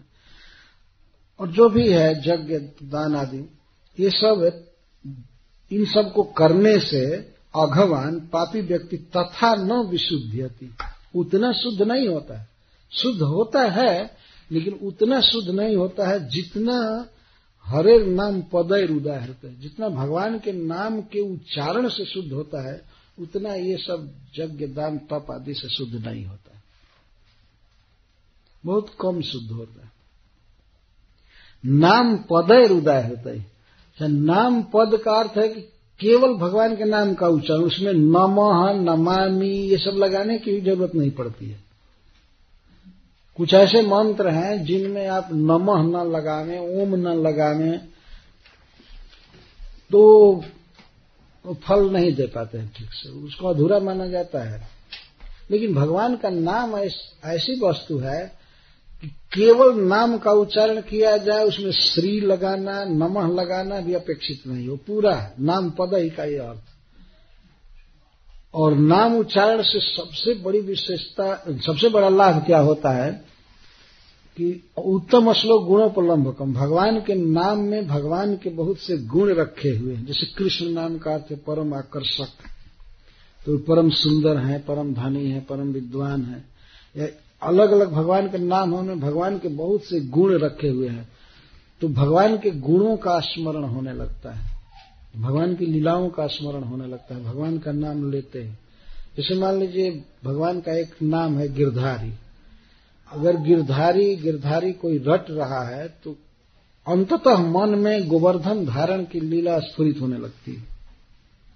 कालिय दमन कोई शब्द कहे तो कालिए के फणों पर किस तरह भगवान कृष्ण नृत्य किए, ये सब लीलाएँ अपने आप आने लगती हैं। जबकि व्रत आदि में, कृष्ण चंद्रायण व्रत में, या यज्ञ, तप, तीर्थ स्नान आदि में, ये सब बातों का स्मरण नहीं होता है। भगवान के गुणों का स्मरण नहीं होता है। पाप कटते हैं कुछ मात्रा में पूरा पूरा नहीं कटते, और भगवान के गुणों का तो स्मरण बिल्कुल नहीं होता है।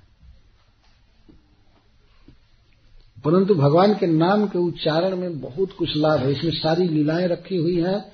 एक एक नाम में बहुत बहुत गुण भगवान के होता है। गुणों पर लंभकम। लंभ का अर्थ होता है प्राप्ति।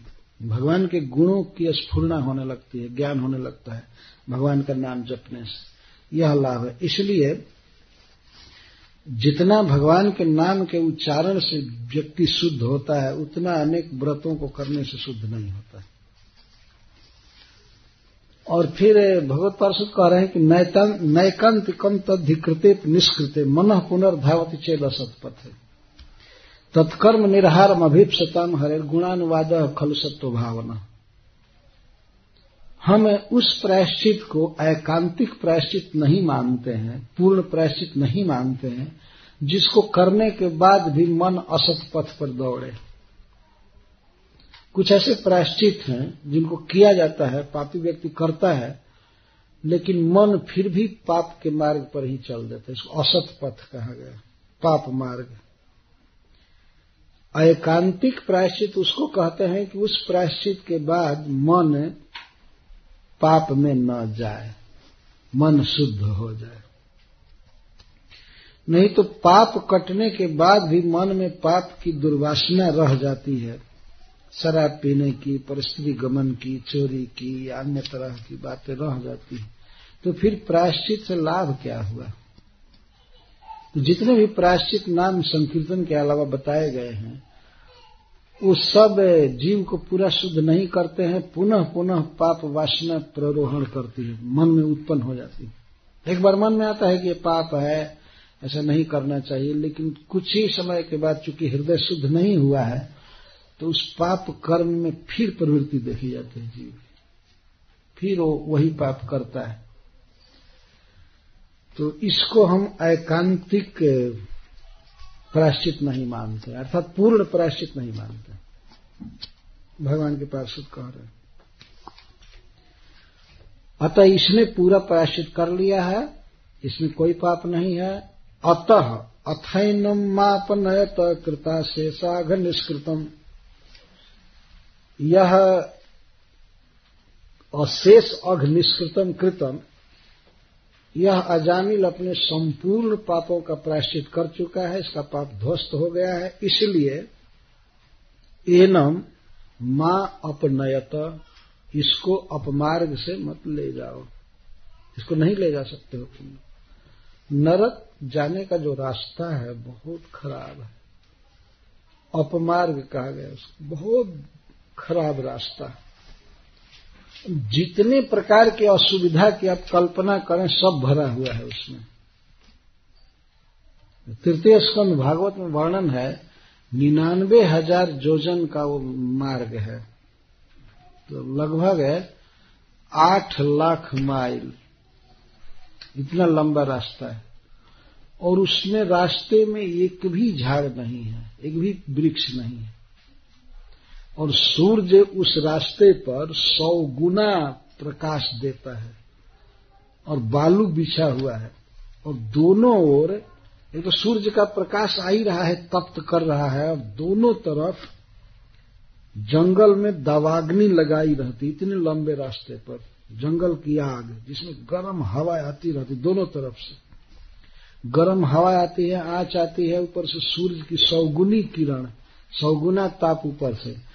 और नीचे से भी किसी हीटर द्वारा व्यवस्था है, बालू गर्म रखा जाता है।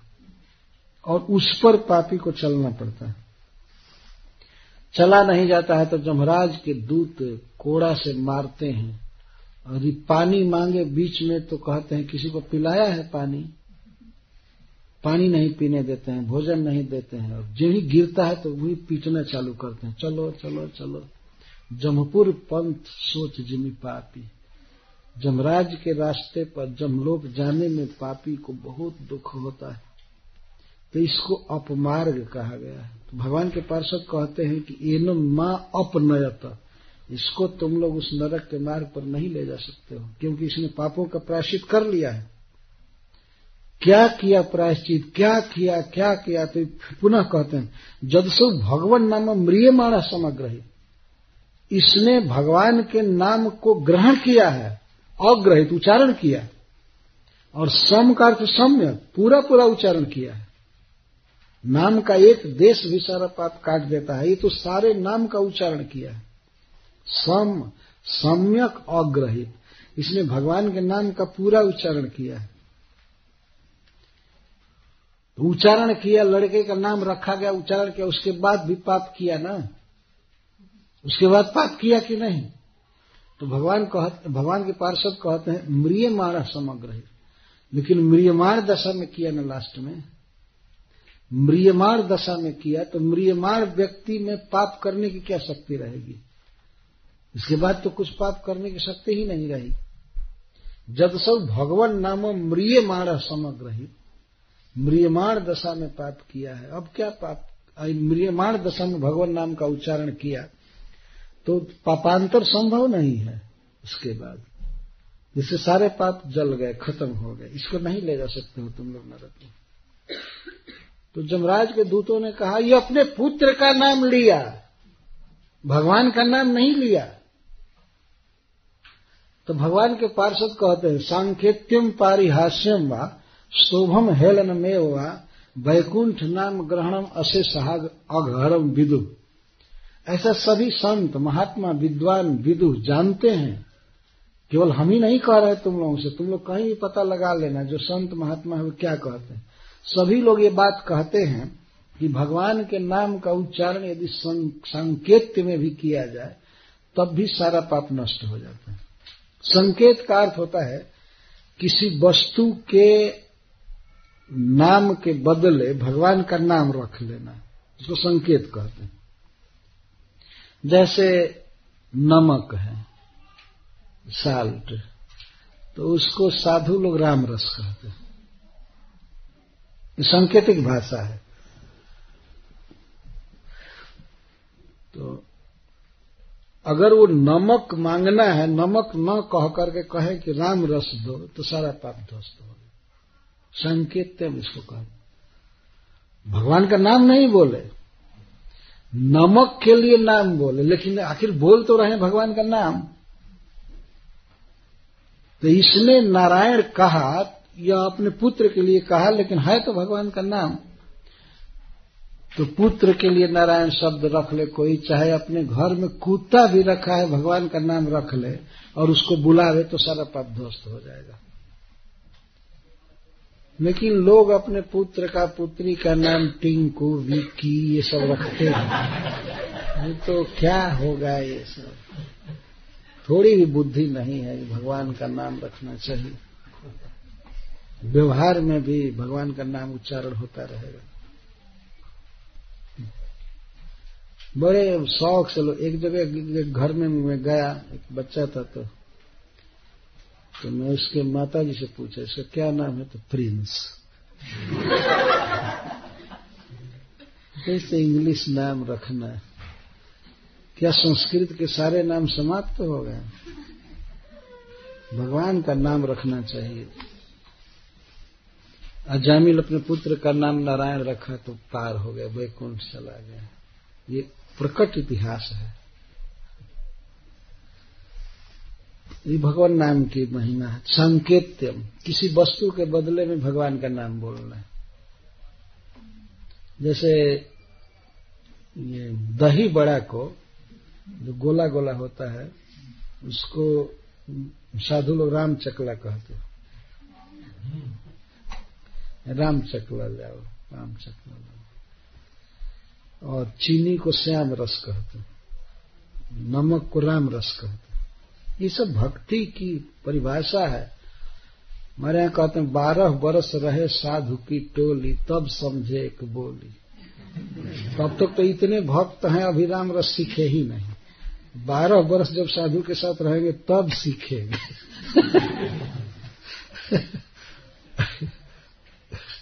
बहुत ऐसी सधुकड़ी भाषा है, कुछ संकेत है बोलना पड़ता है। गुजरात में एक कहावत है कि साधु बना तो हिंदी बोलना पड़ेगा। साधु बना तो हिंदी बोलना पड़ेगा, क्योंकि बिना हिंदी के काम चलता नहीं है। तो इस तरह से कुछ सांकेतिक भाषा है।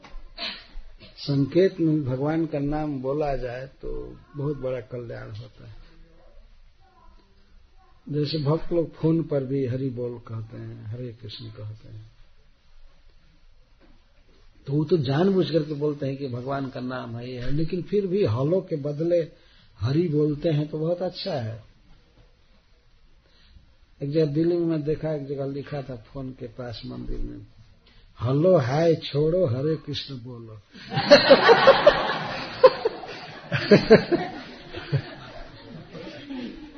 इधर है भी बोलते हैं ना कहीं कहीं है बोलते हैं। आंसरिंग मशीन में ऐसे हाय जैसे बोलते हैं, कहते हैं कि हम उपस्थित नहीं हैं, आप अपना नंबर दो, ये दो, वो दो। कभी कभी ऐसा लगता है, एक दिन एक माता जी बता रही थी कि क्या है अंग्रेज़ी भाषा? इसमें हाय हाय बोलते हैं।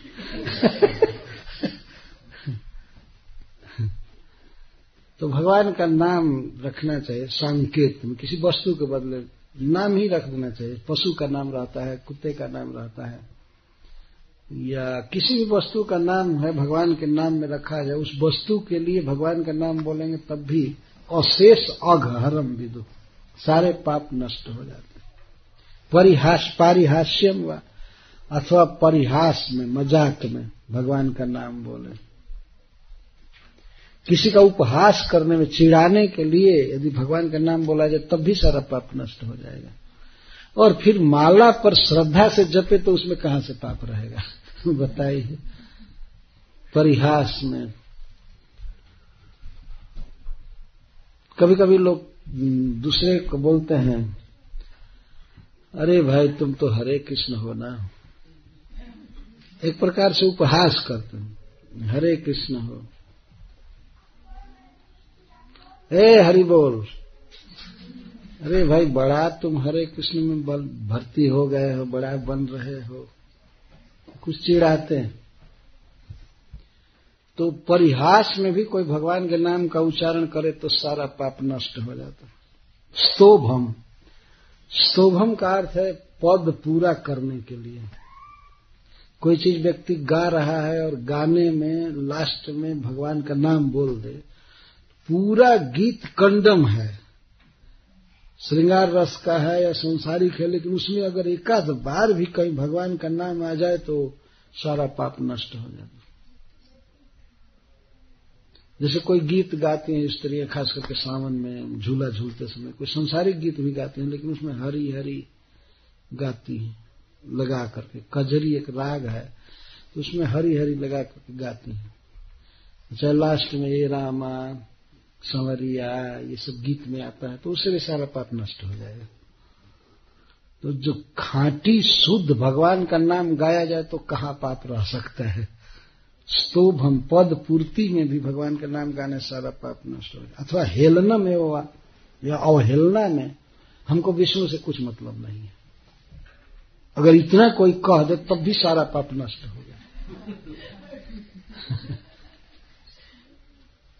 एक बार की घटना है, हम लोग प्रचार कर रहे थे पहाड़ में, झारखंड में। तो एक व्यक्ति यवन था, वो एक बकरा लेकर के जा रहा था। काटने के लिए, खाने के लिए। तो नदी पर हम लोग रुके थे, वो भी पार कर रहा था नदी तो थोड़ा रुका तो हमने कहा बच्चों से कि जा करके उनसे भगवान का नाम बुलावाओ। मैं देखा कि वो यवन है तो वो गए लड़के कहने लगे, बोलो, हरे कृष्ण, बोलो, हरे कृष्ण, बोलो, हरे कृष्ण, बोलो तो वो कहा कि, नहीं, हमारा धर्म दूसरा है, हम नहीं बोलेंगे। तो नहीं बोला। तो लड़के आ गए कहे, कह रहे तो बोल ही नहीं रहा है, हरे कृष्ण। तो हमने एक लड़के को भेजा, कहो, जाकर पूछना कि क्या नहीं बोलोगे? तो गया धड़ल्ले, कहा कि आप क्या नहीं बोलने को कहते हैं? क्या नहीं बोलेंगे? तो कहा कि वही जो लोग हरे कृष्ण कह रहे हैं, हमें नहीं बोलना। तब हम लोग कहने लगे, आप तो बोल दिया बोल दिया तो इतना उदास हो गया कि हाय रे मुझसे भूल कैसे हो पर जो भी हो, उसके अनंत जन्मों का पाप तो गया। हरे कृष्ण कहने से। तो हेलनम कहता, और हेलना में भी बोलते हैं। भाव कुभाव अनखया लसहु नाम जपत मंगल दिशि दसहु सब और मंगल। सारा पाप दूर होता है। तब फिर जमराज के दूत कहते हैं, वो वो तो अपने पुत्र के स्नेह के बस में नारायण कहा भगवान का नाम किसी वस्तु के संकेत में बोला होता, चलो वो तो ठीक है बोला। लेकिन वो पुत्र के स्नेह में बोला, विवश, स्नेह के वश में होकर के बोला। भगवान के स्नेह में नहीं बोला। तब तो कहते, कैसे भी बोला ना, पतित स्खलितो भग्न संदष्ट तप्त आहत हरित वसे नाह जात न किसी भी दशा में, अवश दशा में भी, परवश दशा में भी कोई व्यक्ति अगर भगवान के नाम का उच्चारण करता है, एक बार भी हरि कहता है तो वह कभी भी नरक की यातना नहीं भोग सकता। ये नियम है। तुम लोगों को इसका पता नहीं है। कौन कौन को नरक में नहीं ले जाना चाहिए, जाकर अपने स्वामी से पूछ लेना ठीक से। तो व्यक्ति जो हरि कह दिया किसी भी दशा में, वो नहीं नरक जा सकता है। पतितः, जैसे कोई भवन से गिरा, ऊँचे स्थान से, नीचे गिरा और गिरते हरी हरी कह दिया तो कभी नरक नहीं जा सकता। और श्रद्धा से भगवान के नाम को नाम समझ करके माला पर जप रहा है, वो कैसे नरक में जाएगा? तो ऊपर से गिरते समय हरी हरी कहे, अथवा स्खलित रास्ता में चल रहा है, कहीं पीछल है, स्लिप कर गया पैर, उस समय हरी हरी हरे कृष्ण कहा उसी से नरक नहीं जा सकता है। उसका पाप नष्ट हो जाता है। स्खलित भग्न, या कहीं शरीर कहीं कट जाए छुरी से जैसे तैसे उसमें हरी हरी, हरे कृष्ण कहता है। तो उस दशा में भी नाम उच्चारण करने से नरक नहीं जा सकता। संदष्ट, बिछू डंक मार दिया है या सांप काट दिया है उस समय हरे कृष्ण हरे कृष्ण हरि बोल हरि बोल कर रहा है तो कभी नरक नहीं जा सकता। या तप्त, बुखार में हरी हरी कर रहा है। भगवान का नाम ले रहा अथवा घाम लगने पर अथवा ठंडा लगने पर हरी हरी कर रहा है तो नरक नहीं जा सकता। आहत, या कोई मारे, दंड आदि दंडा से उस समय हरी हरी कह रहा है। तो ऐसे अवश दशा में भी भगवान के नाम का उच्चारण करने पर व्यक्ति नरक में नहीं जा सकता। तब जमराज के दूतों ने पूछा तो मनु महाराज आदि, बड़े पापों के लिए, बड़ा प्रायश्चित, छोटे पापों के लिए, छोटा प्रायश्चित, ये सब क्यों किए? जब भगवान का नाम लेने से ही सारा पाप कट जाता है तो फिर पापों के प्रायश्चित का विधान क्यों है? तब तो सब बेकार है। तब कहते हैं गुरुणाम च लघुनाम च, गुरुणी च लघुनी च, प्रायश्चितानी पापानाम ज्ञातोक्तानी महर्षि भी महर्षियों ने, मनु महाराज आदि ने जाग्ञवल के आदि ने बड़े पापों के लिए, बड़ा प्रायश्चित, छोटे पापों के लिए छोटा प्रायश्चित, जान करके निश्चित किया है।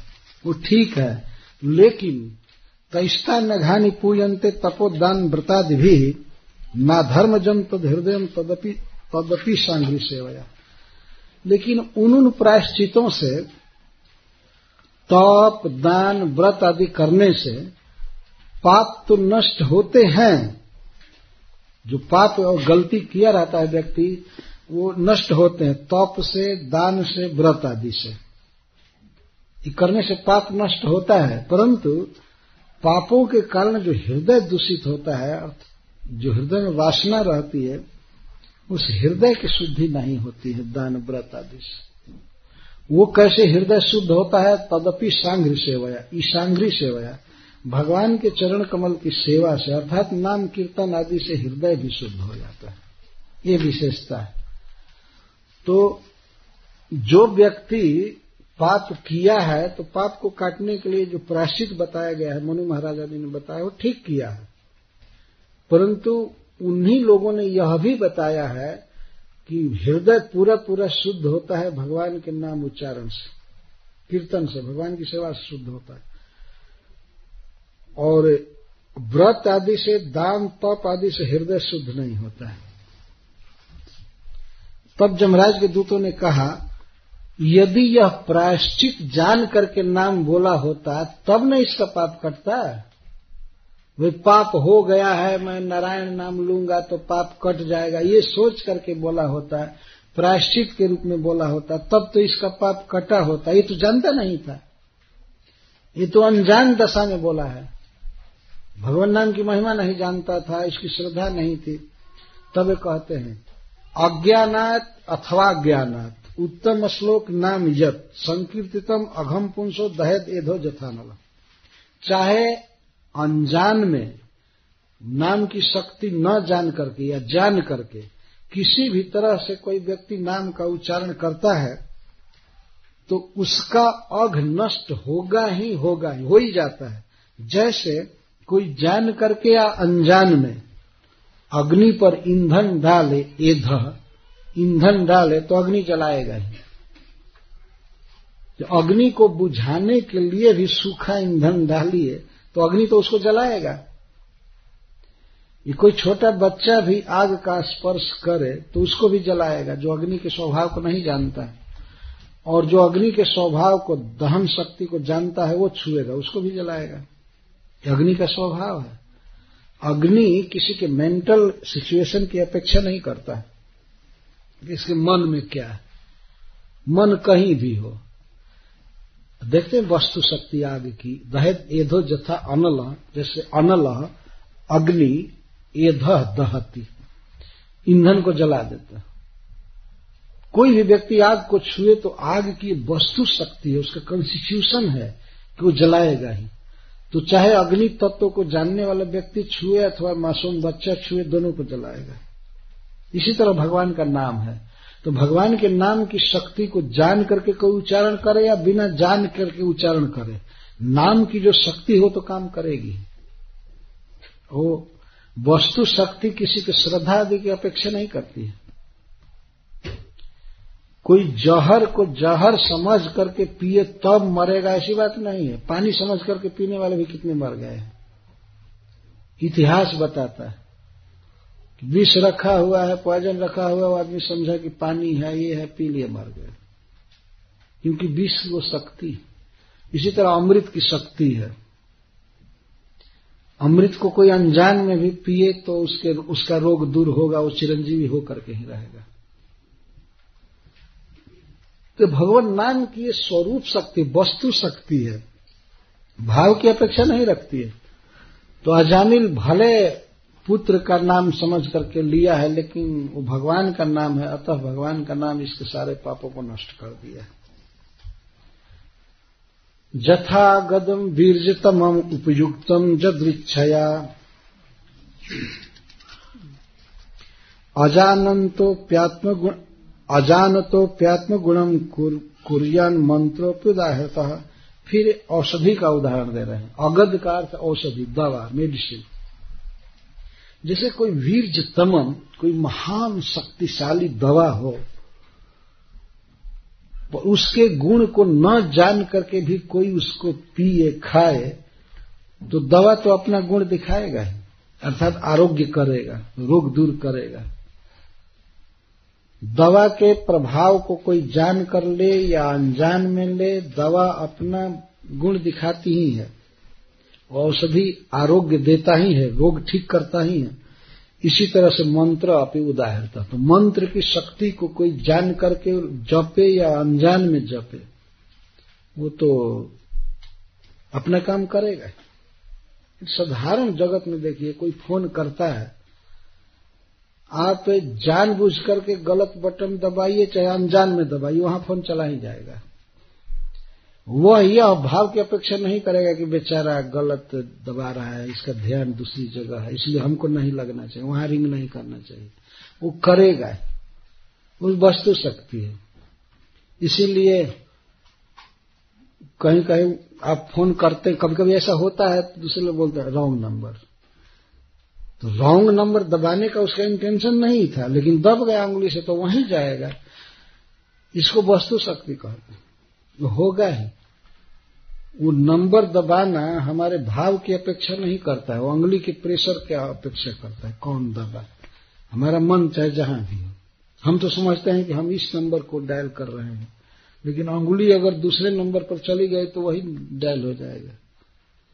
वस्तु शक्ति तो जब जगत में प्राकृत वस्तु में ये सब शक्ति है, वो हमारे भाव की अपेक्षा नहीं रखता है तो भगवान का नाम क्यों भाव की अपेक्षा रखेगा? जैसे तैसे उच्चारण होने पर वो कल्याण करेगा ही, पाप काटेगा ही, प्रेम देगा ही। ये भगवान के नाम का स्वभाव है। हरे कृष्णा हरे कृष्णा कृष्णा कृष्णा, हरे हरे। हरे राम हरे राम इसीलिए वैष्णव आचार्य जो कहते हैं, जप करो जप करो chant and be happy chant chant chant जप करो जप करो, उच्चारण करो, इसके बराबर कोई साधन नहीं है। भगवान से मिलाने वाला नाम ही साक्षी है, नाम ही मध्यस्थ है। यही फल है, यही सिद्धि है कि भगवान का नाम जप किया जाए, कीर्तन किया जाए। यही सर्वश्रेष्ठ है। सभी शास्त्र कह रहे हैं। भागवत में तो इतिहास के द्वारा ये बात कही जा रही है।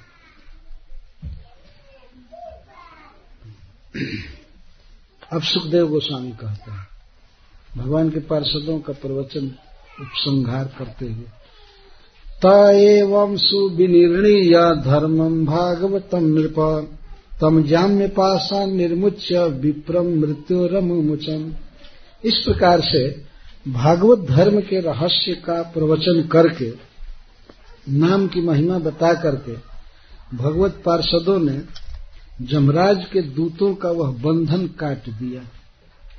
जो रस्सी गले में डाले थे अजामिल के, उसको भगवान के पार्षदों ने तलवार से काट दिया। यह एक बहुत भारी घटना हुई कि जमपास को काट दिया गया। तो जमराज जी के पास को कौन काट सकता है? जिसको मृत्यु पास कहते हैं। मरना है, शरीर से वियुक्त होना है। लेकिन भगवत पार्षदों ने काट दिया निर्मुच्य और विप्रम मृत्यु और अमुचन उस ब्राह्मण को अजामिल को मृत्यु से मुक्त कर दिया। मरा नहीं। जमराज जी का पास गले में बंध करके भी मृत्यु सुनिश्चित थी, लेकिन फिर भी नहीं मरा। भगवान के पार्षदों ने बचा दिया। मरने ही नहीं दिया। इति प्रत्युदिता याम्या दूता जत्वा जमांतिकम जम राज्ञे यथा सर्वम आच चक्षुरिंदम इस प्रकार से जमराज के दूतों को प्रतिहत किया गया, परास्त कर दिया भगवान के पार्षदों ने तो वे लोग जमराज जी के पास जाकर के, हे शत्रु सुदन परीक्षित महाराज जमराज जी के पास जाकर के सर्वम आचक्षु सारी बात सुनाए वहाँ जमराज जी को। कि हम लोग ऐसे गए ऐसे बांधे, उसी समय वो नारायण आए, कहा, और चार देवता धमक आए। सरकार, हम लोग अगर थोड़ा ज़बरदस्ती किए होते तो न्यूज़ पेपर में आप पढ़े होते कि आपके चारों दूत गए इस दुनिया इतना बलवान वो थे, इतना बलवान कि हम लोग अजामिल के निकट नहीं जा सकते थे।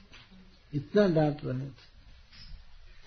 सारी बात सुना इसके लिए सुनाए कि जमराज जी उन चारों को मंगा करके फांसी पर चढ़ावे ये लोग कुछ नहीं समझे प्रवचन। इतनी बुद्धि नहीं थी कि नाम महिमा को समझ जाए। इसमें भी टाइम लगता है। बहुत दिन आदमी जब साधन भजन करता है, नाम जब करता है, तब नाम की महिमा हृदय में उतरती है। तो लोग समझे नहीं, बहुत आक्रोश में थे। अब तक इनके वेग को, काम को कोई रोका नहीं था। जहाँ जिसको नरक ले जाना था, ले जाते थे पापी को। कोई नहीं रोका टोका। और आज चार देवताओं ने आकर के रोक दिया। इस पर बहुत ये समझते थे कि हम मर गए। चक्रवर्ती पाजी तो यहाँ तक लिखते हैं कि रास्ते में जाते हुए जमराज के तीनों दूत बात कर रहे थे कि यदि यह जमराज उन चारों को मंगा करके, बुला करके फांसी पर नहीं चढ़ाया नहीं दंडित किया तो ऐसे जुगनू की नौकरी कौन करेगा? हम अपने बाल बच्चा के लिए नौकरी कर रहे हैं। गए थे इनके आदेश से लाने के लिए। तो हम मारे गए होते तो हमारी पत्नी का कौन होता है? हमारे बच्चे को कौन देखता है? हम लोग ऐसे छोटे व्यक्ति की नौकरी कर रहे हैं कि इसकी आज्ञा को कोई भी उल्लंघन कर सकता है। अगर उनको दंडित नहीं कराया गया, दंडित नहीं किए जमराज जी तो हम लोग तो छुट्टी मांगेंगे। हम ये जाब नहीं करेंगे। हम कहीं दूसरी जगह देखेंगे ऐसा लोग सोच रहे थे, आपस में बात कर रहे थे इसीलिए सर्वमाच चक्षु, सारी बात जाकर जमराज जी से सुनाए। इसके विषय में महाराज परीक्षित बाद में प्रश्न करेंगे कि जमराज जी ने क्या कहा, वो कथा शायद मैं अगली बार जब आऊँगा तो यहाँ पूरी की जाएगी दो दिन में, तीसरा अध्याय। लेकिन अभी ये कह रहे हैं सुखदेव गोस्वामी कि द्विज पाशाद विनिर्मुक्त। वो ब्राह्मण अजामिल मृत्यु पास से मुक्त कर दिया गया। विनिर्मुक्त, विशेषण निचना मुक्त। पूरा पूरा मुक्त हो गया अब उसे पूरा विश्वास हो गया कि जमराज के दूत तो जमराज के दूत तो भाग गए। हम लोग बड़बड़ाते हुए गए वहाँ से। भाग गए कि बाप रे बाप, हम अभी जाकर के अपने स्वामी से बताते हैं। भगवान के पार्षदों से लोग कह रहे थे अच्छा ठीक है, हम अभी जाकर के बताते हैं। तो वो तो भागे अब। पराजित थे, बड़बड़ा रहे थे, भागे। तो ब्राह्मण पूरा पूरा स्वस्थ हो गया। मतलब पूरा विश्वास हो गया कि अब हम मैं नरक में नहीं जाऊँगा। अब नहीं मरूँगा। तो द्विज पाशाद विनिर्मुक्त। इसीलिए विशेषण नितरा मुक्त गत भी भय चला गया बिल्कुल। पहले तो काँप रहा था। जब तक कन्वर्सेशन चल रहा था, तब तक काँप रहा था कि हाय रे भगवान, हमारे किस्मत में क्या लिखा है? नरक में जाएँगे कि बचेंगे? तो अब गत भी भय चला गया। प्रकृति गता। अपने स्वभाव में आ गया मतलब स्वस्थ हो गया। बबंदे शीर्षा विष्णु किंकराम दर्शनोत्सव तो भगवान के पार्षदों को प्रणाम किया। सिर से प्रणाम किया। सिर से प्रणाम करने का मतलब ऐसे नहीं कि वहीं सिर झुकाया। वो खाट पर से उतर करके सष्टांग प्रणाम किया।